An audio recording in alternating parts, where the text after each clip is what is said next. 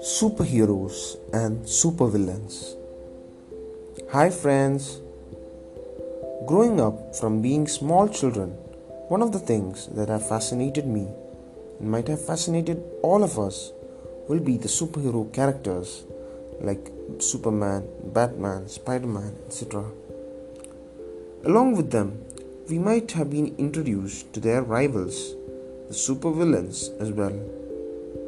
Apart from their superhuman abilities, what makes them heroes and villains? Is it just power and intelligence alone?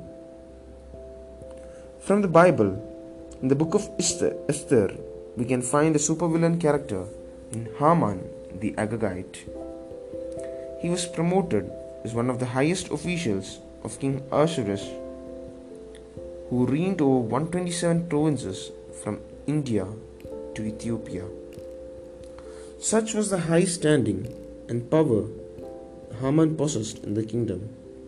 Hence, when he noticed that a Jew, Mordecai, refused to bow down before him, citing his religious beliefs, it hurt Haman's ego, and he decided to act against it by annihilating the whole community of Jews.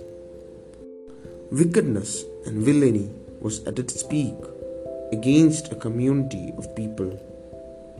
But even amidst this great challenge and impending destruction the Jews faced, God caused the little acts of faithfulness that the God fearing Jew Mordecai had done to save the king's life to, rem- to be remembered and rewarded at the right time.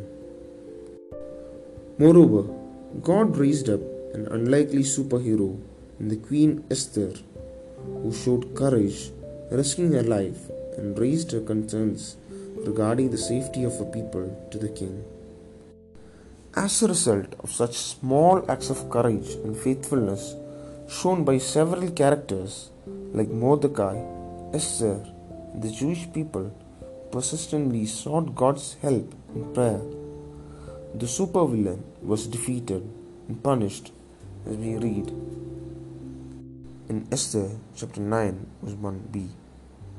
On the very day when the enemies of the Jews hoped to gain mastery over them, the reverse occurred. The Jews gained mastery over those who hated them. This reminds us no matter how many supervillains or big challenges we face in life, actions in faith, trusting the living God and our Lord Jesus Christ, is capable of revealing God's mighty superhuman hand at work.